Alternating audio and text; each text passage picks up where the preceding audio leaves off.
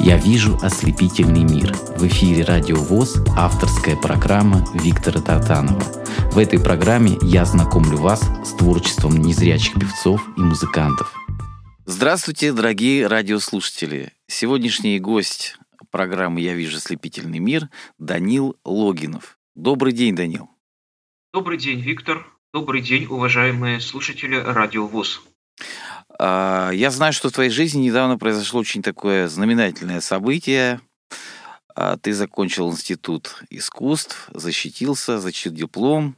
А, ты пианист, композитор, баянист, творческий во всех отношениях талантливейший человек. Я недавно послушал твою экзаменационную работу, то, что ты исполнял на экзаменах. Это очень достойно выглядит. Расскажи, пожалуйста, немного о том, а, какое ты получил образование, и э, вкратце вот э, какие есть у тебя регалии сегодня. Ну, во-первых, Виктор, большое вам спасибо за комплименты. Это очень приятно, и это является хорошим стимулом, хорошей мотивацией к дальнейшему прогрессированию. Ну, что касается образования, я расскажу все по порядку.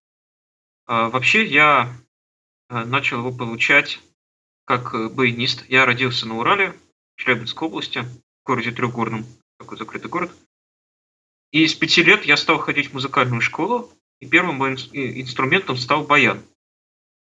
Э, это, кстати, как парадоксально, но очень часто у многих музыкантов была такая ситуация, что их первым инструментом мог становиться баян. Вот, например, Э, наш выдающийся композитор, эстрадник Вячеслав Добрынин, тоже начинал учиться играть на баяне. И надо сказать, что многие слепые э, люди, незрячие, э, заканчивали музыкальную школу по классу баяна, причем с отличием. Левая часть баяна и аккордеона, она позволяет понять некоторую закономерность музыкальную, да, там как ты понимаешь, как меняются Э, тональности и прочее. Вот этот, как он называется правильно, весь вот этот круг, который в басовой части находится. Да, тем более, тем более она позволяет понять закономерность, что есть здесь такая некая дифференциация, вернее, да, некая, да. а на самом деле дифференциация мелодии и аккомпанемента, чего нет на фортепиано. Да. И потом, э, если это вот баян, кстати, то ты преодолеваешь правой рукой просто, мне кажется, я так как играл на аккордеоне, мне кажется, на баяне это что-то, нечто особенное такое. Там достаточно сложная аппликатура, то есть, дорогие радиослушатели, аппликатура это а, то, как правильно нужно поставить руку, правильно двигаться по клавишам и так далее. Здесь не только сложности аппликатурные, здесь есть еще сложности так называемые сенсомоторные, потому что когда я уже стал заниматься далее, вот как раз исходя из этого, а, мы уже переехали, э, когда мне было 6 лет, практически мы переехали в Ульяновск. И в Ульяновске я продолжил свое обучение в музыкальной школе, но стал также заниматься и на фортепиано – и впоследствии я столкнулся с тем, что э, понятно, что эти оба инструмента мне нравились, я по ним все-таки закончил музыкальную школу и училище, и получаю, и получал это очень большое удовольствие от обучения. Но э, есть один нюанс, конечно, очень важный, что все-таки фортепиано – это инструмент клавишный, э, баян – это инструмент кнопочный. Поэтому здесь есть, конечно, разница и в прикосновении, и в звукоизвлечении, э, и во многих художественных вещах – но в целом я искренне рад, что обучался на двух инструментах, потому что это дало стимул к тому, чтобы не только развивать себя как исполнителю, но и сочинять. Я предлагаю, Данил, сейчас прерваться ненадолго и послушать э, в твоем исполнении одно из каких-нибудь произведений. Что ты сегодня предлагаешь послушать? Я предлагаю сейчас послушать э, симфонию из партита номер два до минор Иоганна Себастьяна Баха. Ну, я немножко поясню, э, чтобы как бы радиослушатели поняли, потому что симфонии у нас, как правило, привыкли считать что-то такое масштабное, написанное... Четырехчастное, да. Четырехчастное, иногда бывает и трехчастное. Угу. В 20 веке вообще могло быть одночастное, но что-то фундаментальное и масштабное.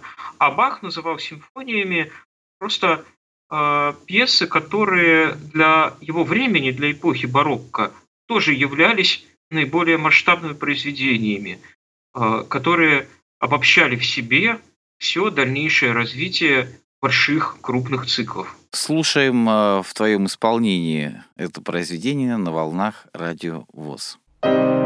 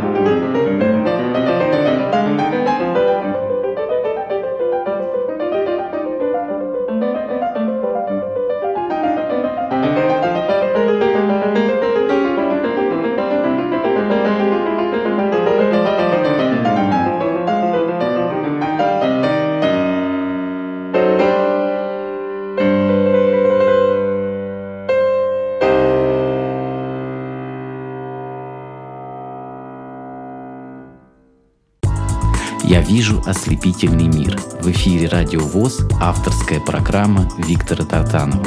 В этой программе я знакомлю вас с творчеством незрячих певцов и музыкантов. Дорогие радиослушатели, напоминаю, что сегодняшний гость это Данил Логинов, пианист, э, как мы выяснили, он еще и владеет баяном, а, композитор, я уже не побоюсь этого слова, потому что ты, я знаю, что сочиняешь собственные а, произведения. И очень одаренный, очень талантливый человек. Э, продолжи, пожалуйста, рассказывать о своем а, творческом пути и образовании. Я, конечно, во-первых, очень благодарен всем своим педагогам музыкальной школы, потому что как раз именно в музыкальной школе я начал заниматься композицией, а, в колледже, конечно, был упор сделан больше на исполнительское совершенство, поскольку все-таки я обучался на двух отделениях, и закончил я колледж двумя красными дипломами. Это удивительно. Поздравляю тебя, потому что Спасибо. это действительно, на самом деле, дорогие друзья, чтобы вы понимали, все-таки фортепиано и баян это абсолютно разные инструменты. Баян это духовой инструмент, фортепиано это инструмент, который требует э, особого а,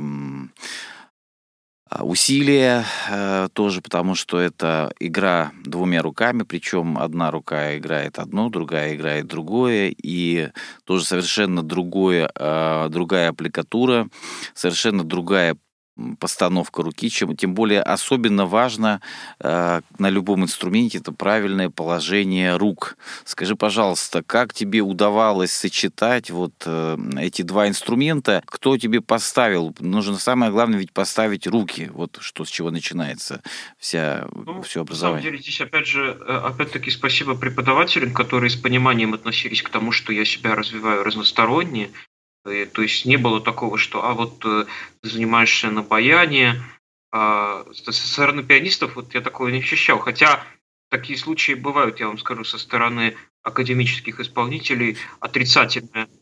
Легкомысленное отношение, да, к народным инструментам. Мы знаем, есть э, много э, прекрасных баянистов, которые играют настолько сложные произведения на баяне. Того же Баха, и можем сейчас называть бесконечное количество. Э, мне приходилось бывать ага. на концертах, и это вызывает восхищение, и баян звучит необыкновенно в классическом э, жанре. Это действительно так. Э, очень много таких, по крайней мере, можно назвать Шишкина, можно назвать, конечно же, вот незрячего нашего выдающегося мэтра Ивана Яковлевича Паницкого, Э, написавшего прекрасные обработки для баяна. Но в целом я повторюсь, что проблемы не возникало, просто э, меня даже наоборот старались научить, как распределять себе нагрузку на свой аппарат, чтобы не было каких-то лишних уставаний, чтобы я чувствовал себя комфортно, чтобы мне не было э, слишком тяжело, и чтобы я получал удовольствие. Освоить два абсолютно разных инструмента а, если бы аккордеон и фортепиано, все-таки здесь есть больше общего. Если баян... Может быть, да. да. По крайней мере, в правой руке. В правой да. руке, да, ты понимаешь, как бы немножко другая. А здесь э, это помогло э, глубже понять э, теорию музыки, какие-то, может быть, нюансы. И все-таки баян, вот согласись, каждый музыкант, каждый... Человек, который исполняет э, симфоническую музыку, э, джазовую музыку, какое угодно направление, все-таки должен относиться с уважением к корням, то есть к каким-то народным мелодиям. Я думаю, тебе приходилось много на баяне играть и народных каких-то обработок, каких-то песен, каких-то, может быть, э, таких произведений, уже написанных э, авторами.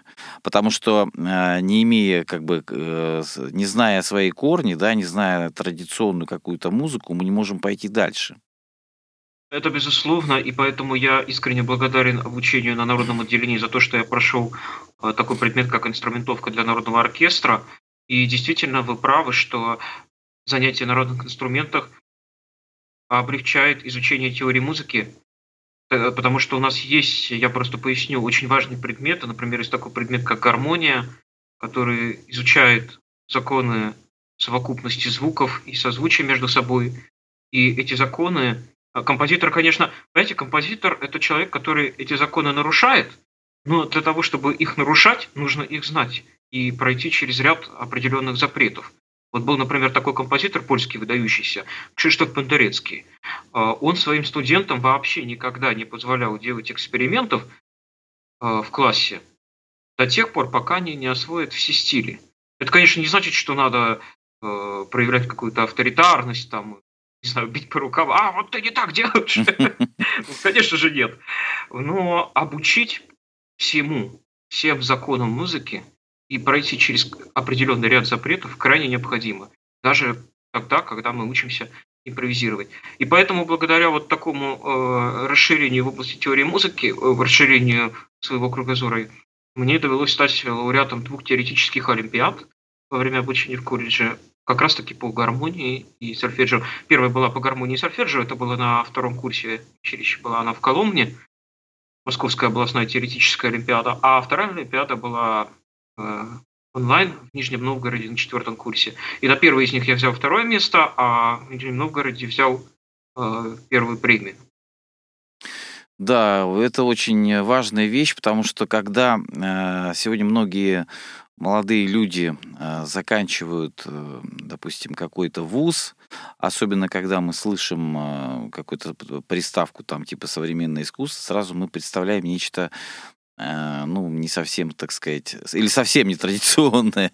Но если ты получил такие прочные основы, а, то тебе не страшно вот как раз и, а, э, как ты говоришь, нарушать. Нарушать надо знать э, в каких э, ситуациях, в каких рамках, в рамках, так сказать, чего, а, чтобы это было все-таки в благозвучном каком-то виде где-то. Потому что, э, согласись, вот, Данил, я тебя как профессионального, конечно, композитора и музыканта уже хочу спросить, а важно ли, чтобы все-таки слушатель э, слушал музыку сегодня и погружался в мир благозвучия, а не в мир каких-то таких, знаешь, а, интервалов, непонятно тяготеющих куда, непонятно куда тяготеющих.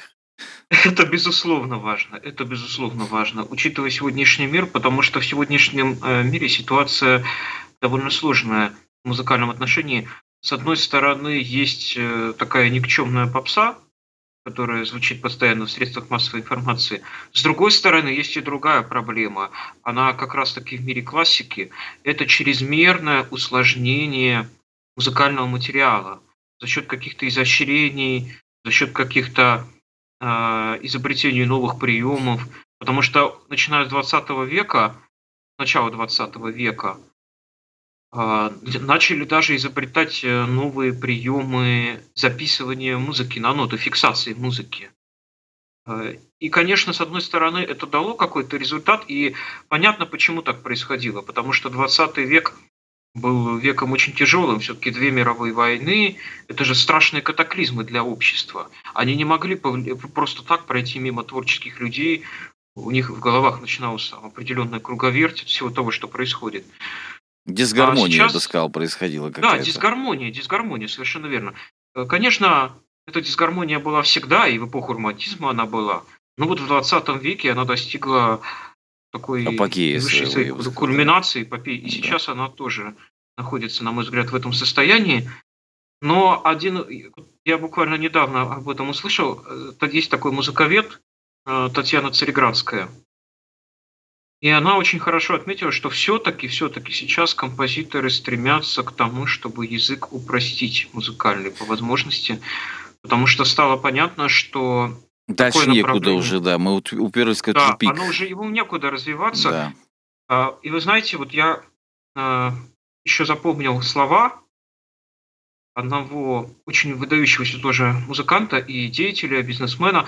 Есть такой директор э, фирмы Скандали, которая производит итальянские баяны в Италии. Угу. Его зовут Мирко Патарини. Я с ним был знаком вживую. Я ездил в 2013 году на конкурс я не помню сейчас, как это точно называется, конкурс инструментальной музыки в Сполетто, в Италии, где мне дали первую премию по фортепиано и гран-при по баяну. Да, это все вызывает восхищение, на самом деле, твой рассказ. Спасибо Я большое. комментирую постоянно. Ты знаешь, вот давай, прежде чем продолжим, послушаем, а то не успеем послушать твои произведения. Мне очень хотелось бы услышать, как, э, чтобы люди услышали, как ты играешь потрясающе. Давай следующее произведение объявим. А, давайте сейчас послушаем. Я сегодня в дальнейшем покажу и свои сочинения, а сейчас я предлагаю послушать арабеску Шумана «До мажор», опус 18.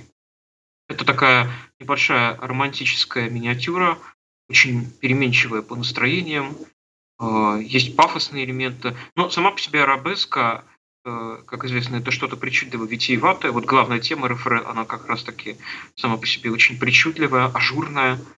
Ну, а с ней чередуются различные эпизоды, различные контрастные настроения –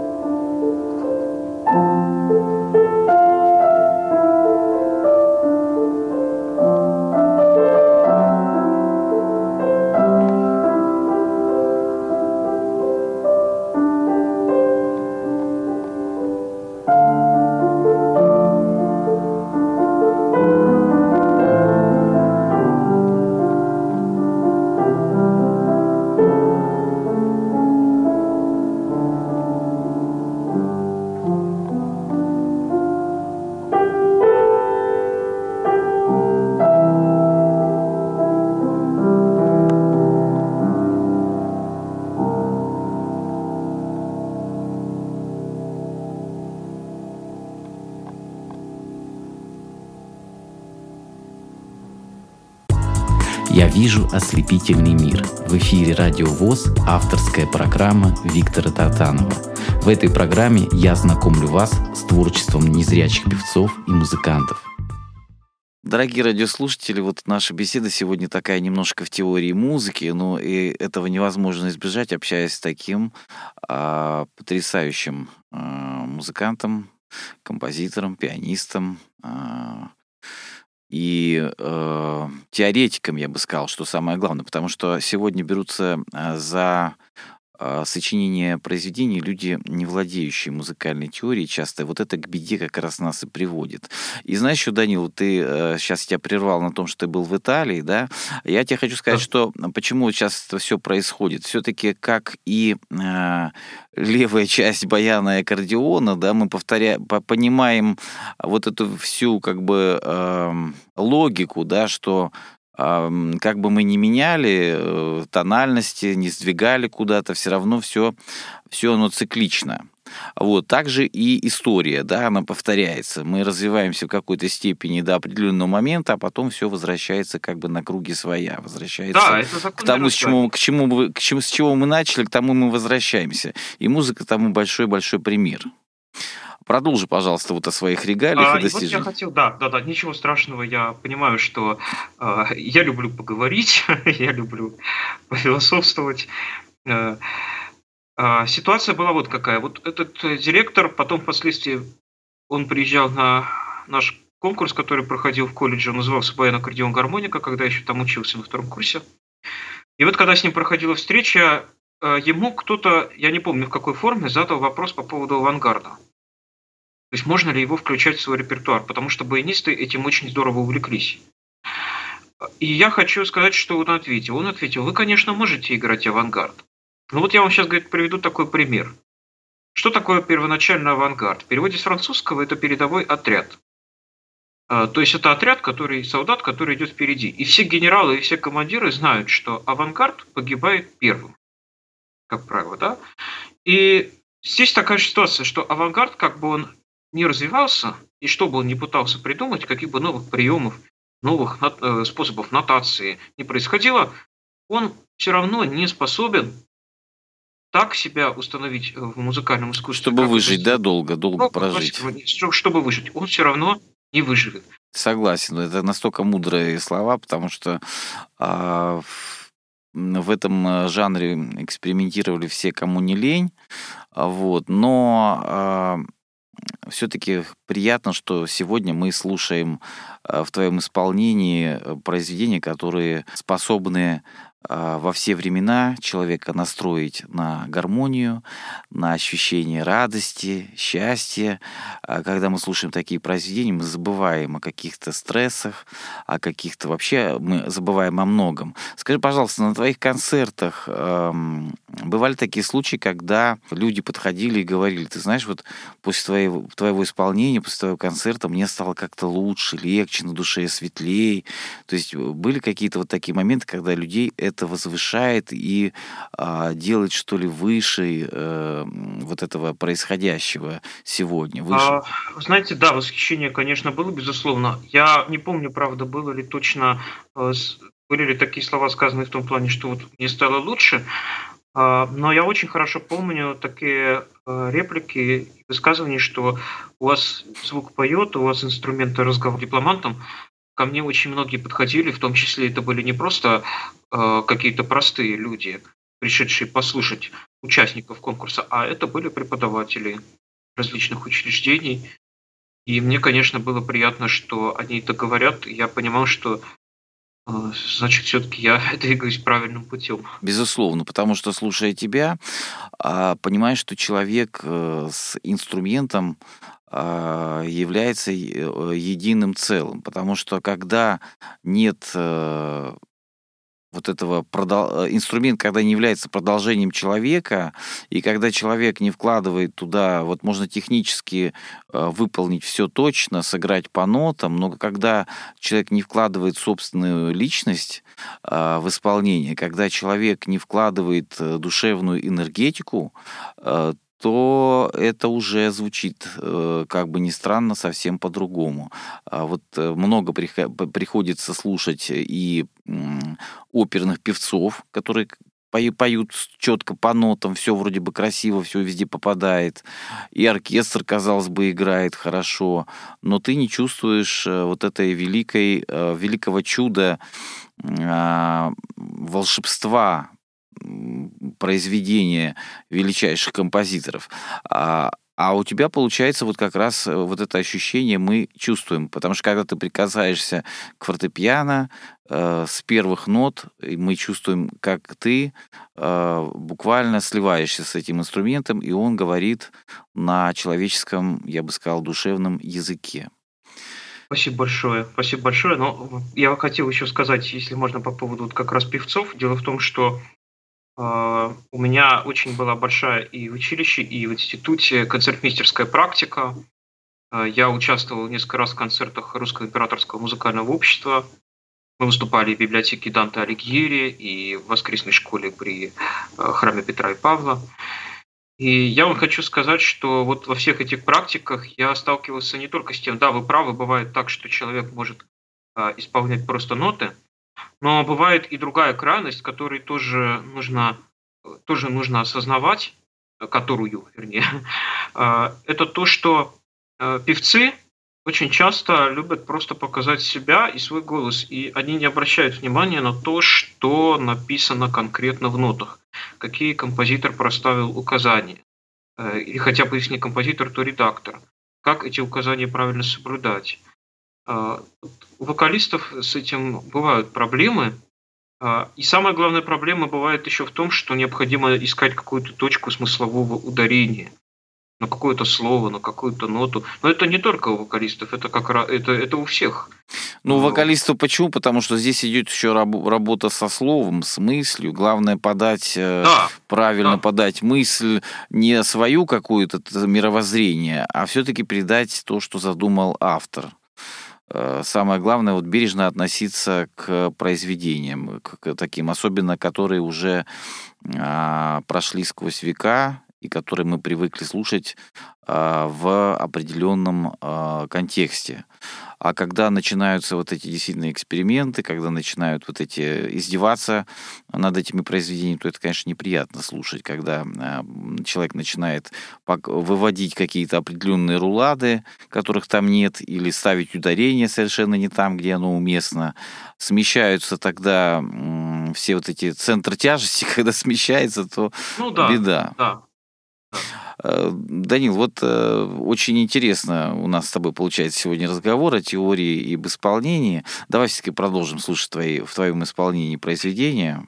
А, ну давайте я сейчас тогда покажу свое сочинение. Это романс, написанный на слова Есенина, называется «Колокол».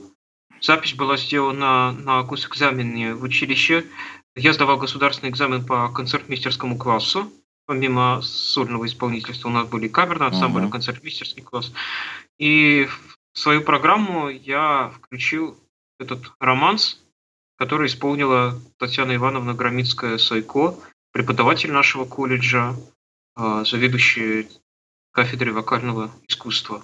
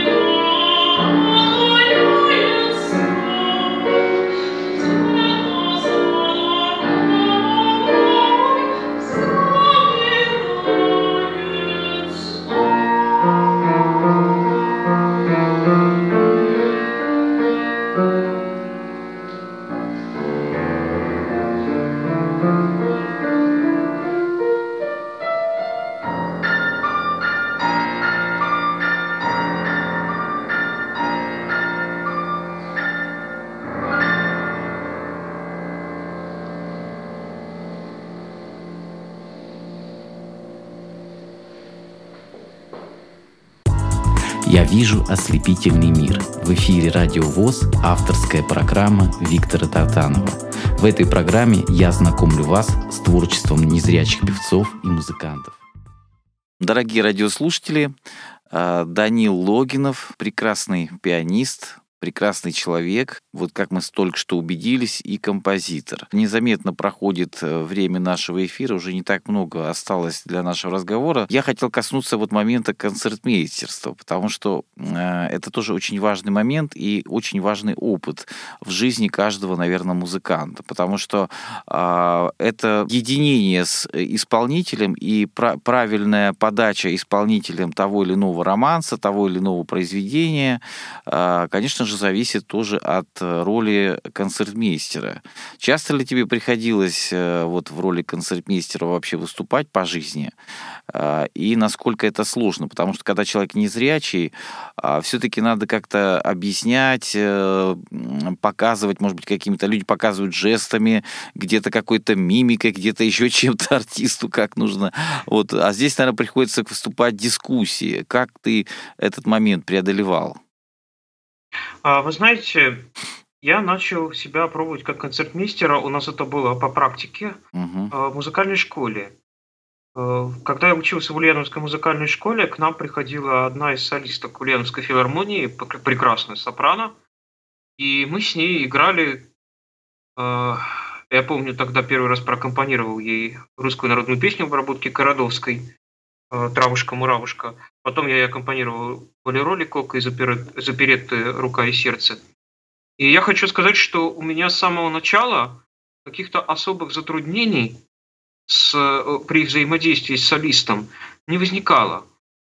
Хотя, конечно, это возможно, да, действительно, э, подчас, и, кстати, это очень часто бывает, что пианисты, будучи прекрасными исполнителями сами по себе, испытывают очень большие трудности при работе концертмейстерами, особенно это касается именно вокалистов, потому что надо дать возможность человеку раскрыться, взять дыхание, да, да. раскрыться надо где-то. Дать да. возможность, дать, дать возможность человеку проявить себя, и в то же время надо э, идти за ним, и в то же время помогать ему по возможности преодолеть какие-то трудности, вникать в текст, и не, причем как в нотный, так и в словесный, чтобы как раз-таки найти вот, вот эти точки смыслового э, ударения, о которых я сегодня уже говорил, но тут, конечно, спасибо на самом деле большое всем моим педагогам. Во-первых, вот моей учительнице в музыкальной школе Столяровой Наталье Николаевне.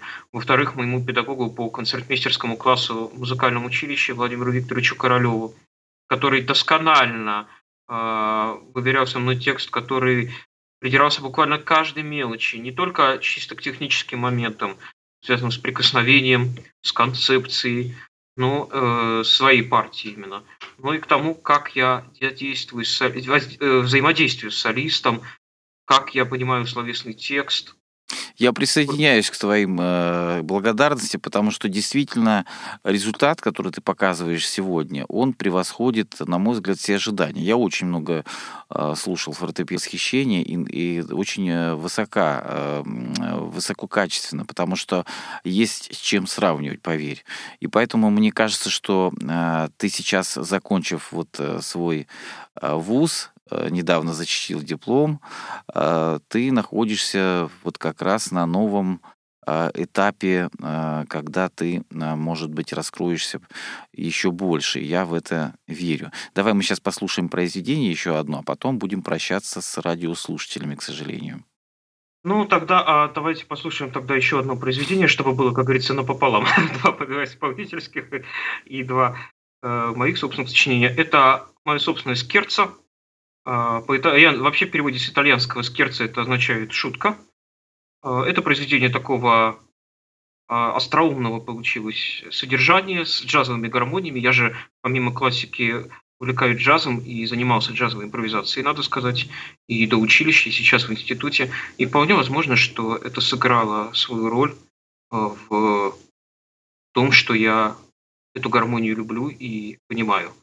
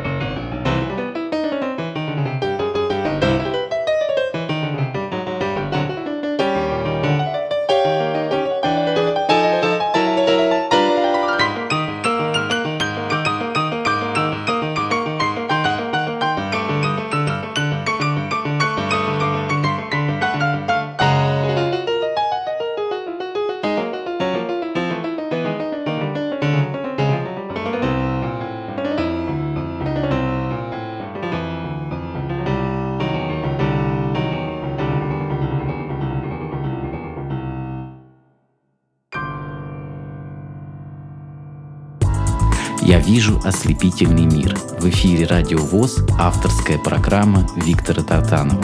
В этой программе я знакомлю вас с творчеством незрячих певцов и музыкантов. Данил Логинов, дорогие радиослушатели, сегодня нас буквально восхищает своим необыкновенным талантом и э, своим правильным пониманием э, ситуации в мире музыки и э, рассказывает нам и о теории, и о тонкостях исполнительского искусства, да и композиторского тоже. А, такие разговоры нужны, потому что, к сожалению, Данил, не все это знают, э, не все это правильно понимают, и поэтому твой взгляд, твои суждения, они для нас особенно ценные. А, скажи, пожалуйста, э, какие сегодня у тебя творческие планы, о чем ты э, мечтаешь? Ну, есть, конечно, мечты, э, и не только мечты, но я стремлюсь к этому. Во-первых, продолжать свое творческое развитие и музыкальное обучение, э, дальше идти поступать в магистратуру, э, потому что сейчас я закончил бакалавра. Ну и, конечно же, параллельно с этим как-то себя развивать и развивать как композитора, усовершенствовать свои навыки по композиции, по возможности концертировать, потому что мне очень нравится выступать на сцене. Я получаю большое удовольствие от того ощущения, которое испытываешь, когда ты сидишь. А, как бы, знаете, вот сцена, с одной стороны, это ты находишься со слушателями, с другой стороны, такое ощущение, что ты как бы и с ними, и в то же время ты один на один с музыкой, и ты ощущаешь при этом, что тебя слушают, тебя э, понимают, что ты играешь, да, что идет ответ от зрителей, да. Поэтому, конечно, концертировать – это моя мечта. Вот две таких основных – концертировать и сочинять.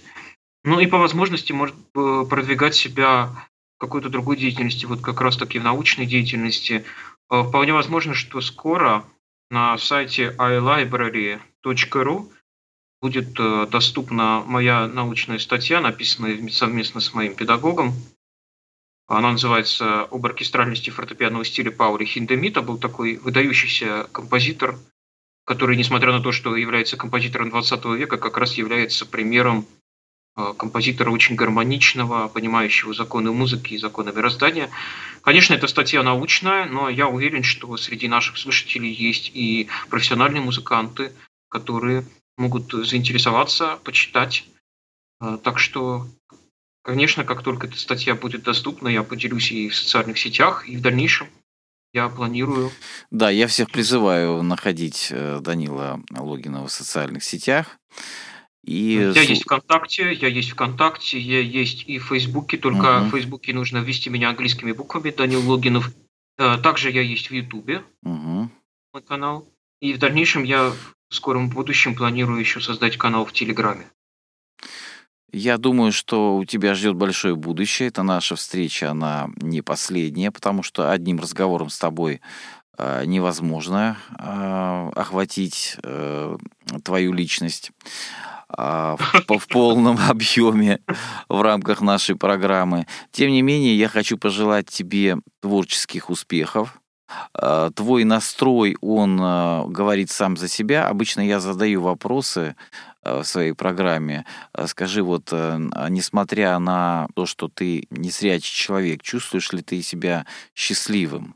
Я себя чувствую счастливым благодаря поддержке своей семьи, потому что они помогали мне с самого детства, они старались сделать все возможное, чтобы и они это сделали, чтобы я получил достойное образование и чтобы я выступал и представлял себя, доказывал себе наравне с другими, со здоровыми людьми, со зрячими. Поэтому, конечно, в первую очередь, да и вообще в целом, я благодарен и именно своей семье, ну и, конечно же, преподавателям. Я считаю, что мне э, по жизни очень повезло с педагогами, которые мотивировали меня к творческому развитию и помогали мне себя реализовать. Спасибо за то, что ты пришел в нашу программу. Я хочу тебя еще попросить э, в конце объявить еще одно произведение.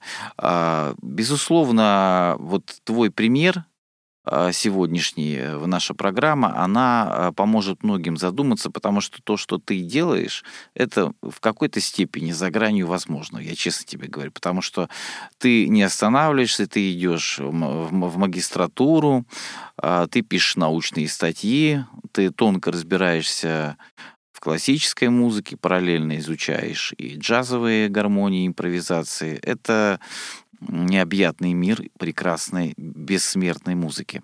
Поэтому я желаю еще раз тебе удачи и э, много-много новых творческих побед. Э, что Спасибо мы... вам большое, Виктор. Мне тоже очень приятно, искренне приятно разговаривать с таким очень внимательным э, э человеком, пытающимся проникнуть во все тонкости искусства. Это очень здорово. Ну и плюс к этому в конце тогда я объявлю произведение. Э, давайте уж тогда, может быть, закончим джазом. Как раз таки это моя авторская пьеса. Она называется «В поезде», ну, потому что тема этой пьесы действительно пришла в поезде. вот. Э, мы ее записали, я просто поясню кратко, следующим образом, что э, нашли с моим педагогом по джазовой импровизации саксофониста из Академии Маймонида. Есть такая Москва еврейская академия. Саксофониста зовут Денис а, он сыграл партию саксофона, я сыграл партию клавиш, и а мой педагог Владислав Михайлович Дубровин сыграл партию ударных инструментов, также я сыграл партию бас-гитары, и потом он все это свел. И в итоге получилась вот такая небольшая джазовая легкая пьеска. Я предлагаю вот на такой, а, на легком, на позитиве, на позитивном настроении закончить наш сегодняшний выпуск. Спасибо тебе большое. Всего доброго. До новых встреч. Свидания.